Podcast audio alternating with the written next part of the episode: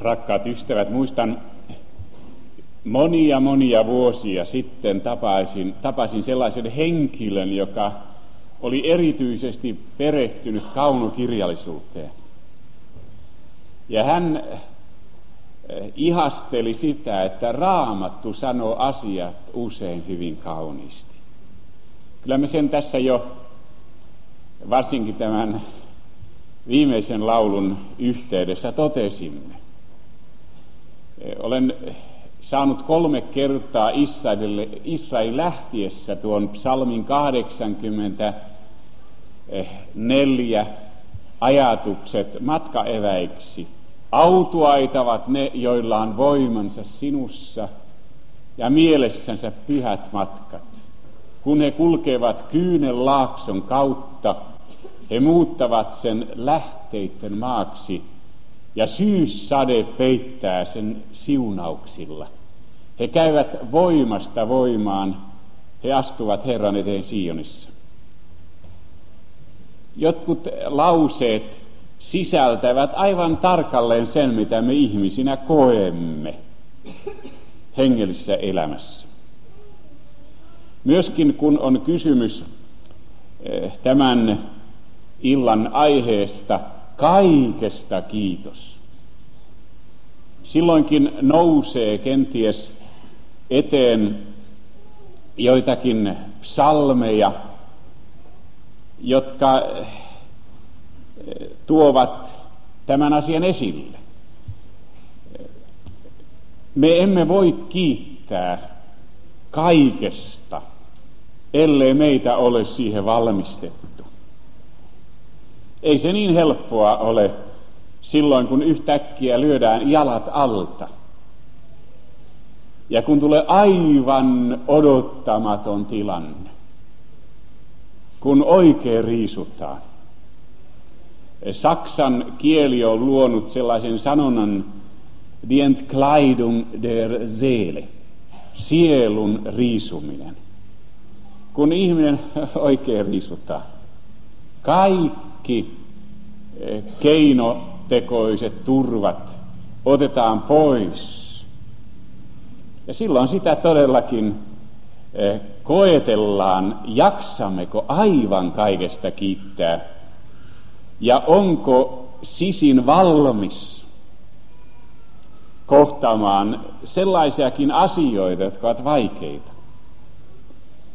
Eräässä psalmissa oikeastaan ne jakeet on kaksikin kertaa psalminkirjassa ihan sanasta sanaa niin sanotaan niin kuin myöskin lauletaan, minun sydämeni on valmis. Minä tahdon veisata ja soittaa. Heräjä minun sieluni, heräjä harppu ja kannel. Minä tahdon herättää aamuruskon. Minun sydämeni on valmis, tuo sanonta on aivan oikea. Nahon, valmis. Mutta tuo sana merkitsee myöskin oikeaa. Onko meidän sydämemme oikea Jumalan edessä? Niin helposti me etsimme omaamme, mielittelemme korkeita, emmekä tahtoisi ottaa isän kädestä niitä aikoja, jolloin meidän elämämme perustuksia koetellaan. Olenko valmis kiittämään ihan kaikesta? Tätä kysyvät juutalaiset usein Jobin kirjan pohjalta, ja sitä kysytään elämän keskellä useammin kuin me arvaammekaan. Tämä meidän kysymyksemme nostatti esille erään tilanteen Jerusalemista – Rakas työtoverimme Eila Laukkanen oli juuri kuullut lääkäriltä, että hänen vaivansa olikin syöpä. Ja vaimoni oli keittiössä, sai kuulla siellä siitä ja tihrusteli. Ja sitten ilta meni myöhään ja hän kysyi minultakin, saako hän Eilalle antaa erään psalmis, psalmin.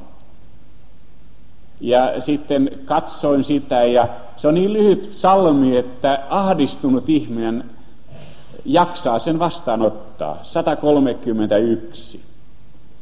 Ja siinähän sanotaan jälleen hyvin kauniisti, hyvin herkästi. Yleensä Jumalan puhe, puhe silloin, kun eh, hän pyhän henkensä kautta asialla on kaunista. Ja täällä sanotaan psalmi 131.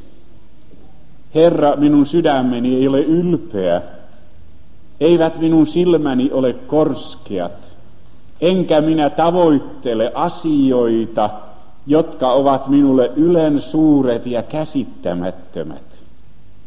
Totisesti minä olen sieluni viihdyttänyt ja tyynnyttänyt, niin kuin vieroitettu lapsi äidin helmassa, niin kuin vieroitettu lapsi, niin on sieluni minussa. Pane toivosi Herran Israel nyt ja iankaikkisesti. Äidit tietävät, minkälainen on lapsi, kun raukeana, tyytyväisenä siinä lepää sylissä. Ei ole mitään kapinaa. Kaikki tuollainen vastustus on vaiennut ja hiljennut. Ei kysele miksi, vaan kysyy mieluumminkin mihin. Ja siinä on valtava ero. Ei tavoittele korkeita ja sielu on viihdytetty, tyynytetty, vieroitettu kapinasta. Kyllä sitä ennen saattaa myrskyttää.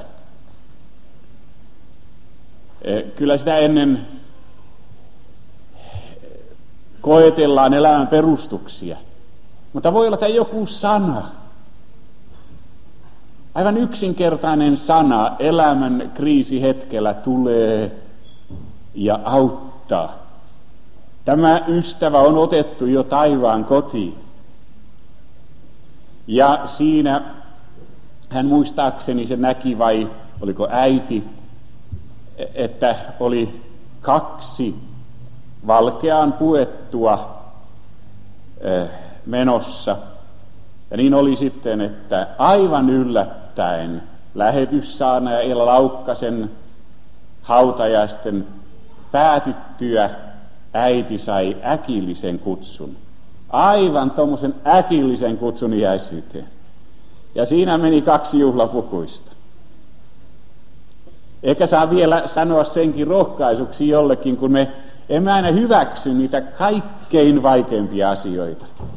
Niin Eila usein kertoi sis- sisarestaan, joka oli ylioppilaksi tullut ja vastusti hänen uskon tietänsä. Mutta sisar sairastui, siihen aikaan oli vielä keuhkotauti. Ja sai kutsun ja oli jonkin aikaa jo poissa. Ja tuli takaisin ja sanoi aivan näin. Minä näin siellä, se oli sukulaisia, oli veli, jota hän ei ollut edes lapsuudessakaan, hän niitä tunsi. Ja sitten näin oman paikkani, ei se ollut niitä ensimmäisten joukosta, vaan se oli kaunis paikka. Ja tuo ylioppilas Neitonen, parhaimmassa elämän kukinnassaan oleva, eh, sitten sai kutsun iäisyyteen. Elämä on tällaista. On suurta olla ihminen. Se on hyvä, että tämä puoli esille. Ja nimenomaan hengellinen näkökulma merkitsee sitä, että me emme katso ihmiseen, vaan evankeliumi on sitä, mitä Jeesus on. Ja nyt kysytään, olenko valmis, tyynnytetty, olenko sillä tavalla riisuttu, että kapinakin on riisuttu, kun sielun riisuminen tapahtuu. Ja tämä ei yksin riitä. Siihen sitten istutetaan sellainen uskon kipinä, toivon kipinä. Meidät on uudesti synnytetty elävään toivoon, Jeesuksen Kristuksen eh, ylösnousemuksen kautta. Ystävät, tämä uskon kipinä pitäisi saada myöskin. Ei vain se, että tyytyy. Tyydy sielu Herran auttaessa uskollinen on. Sinua ei heitä, vaikka synkin yö sun yllättäis. Vaikka kaikki toiveet turhiksi jäis, kulje Herran teitä. Tämä on vaimon mielivirsi ja jatkuukin.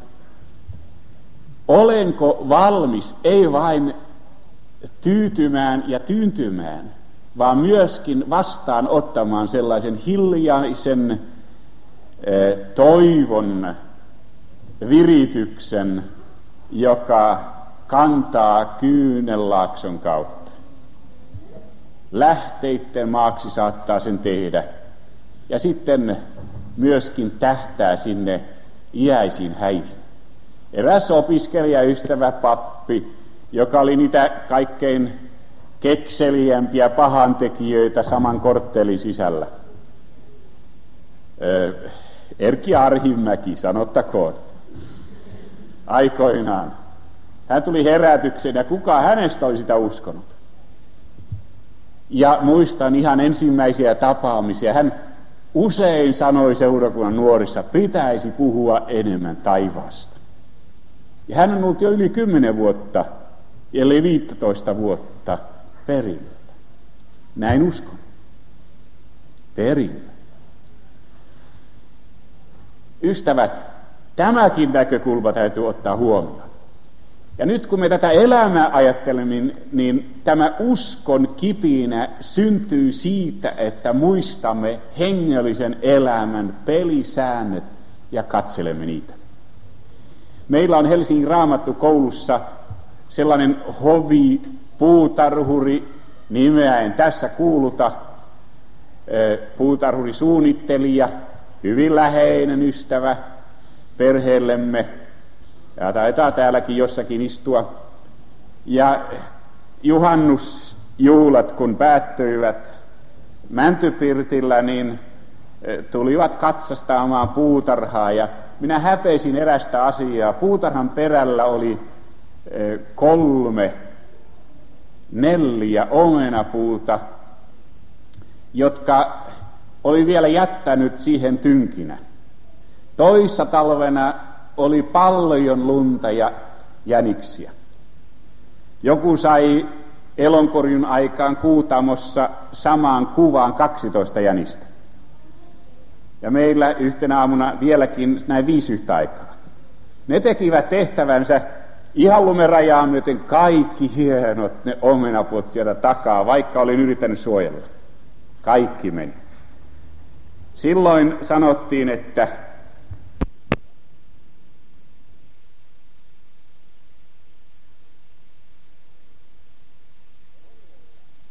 voidellaan sitä.